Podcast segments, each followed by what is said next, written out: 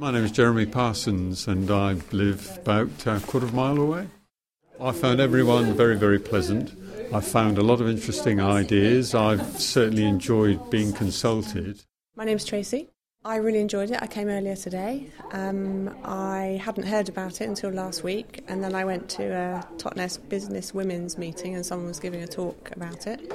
I thought, oh my gosh, I'm living in Totnes. I didn't know anything about it. I better go and investigate. Hello, I'm Pam Freeman. Uh, we've been several times because it's taken quite a long time to look at the past, you know, all the activities you've got.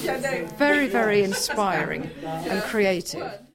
I'm Richard Phillips. I live in Bridgetown. It's been very interesting. I hadn't, wouldn't have thought about it. If you said we're going to do a consultation about a site, I wouldn't have thought of looking at all the history and that, which has been very interesting.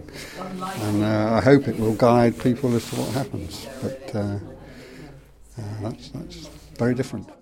My name's Dana, Dana Grant. I live in Totnes. I've been here for about 18 years now. Feel part of the community and feel even more so now that I've seen this. It just feels lovely that there's just so much involvement from the people who live here and care about the place.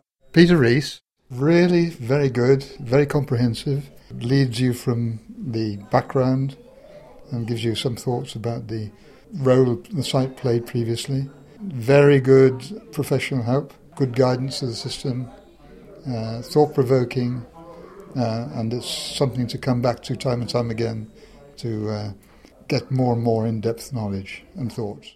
Uh, I'm Patty. And I'm Marsha. It's interesting looking at the, um, the exhibits about the past and seeing people's comments, and very interesting to see what might be done on the site.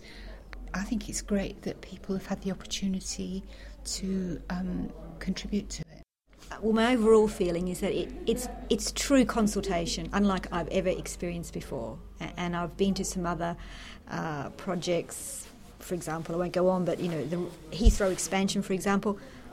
I don't know what that was about. It was definitely not about consultation, but this is is it. And yeah. um, hey, great for Totnes, and the people working here they have such a they have such heart and creativity and uh, and it can only go forward in a positive way. My name's Lizzie Jamal. Well, it's inspiring because I didn't know what I was going to find.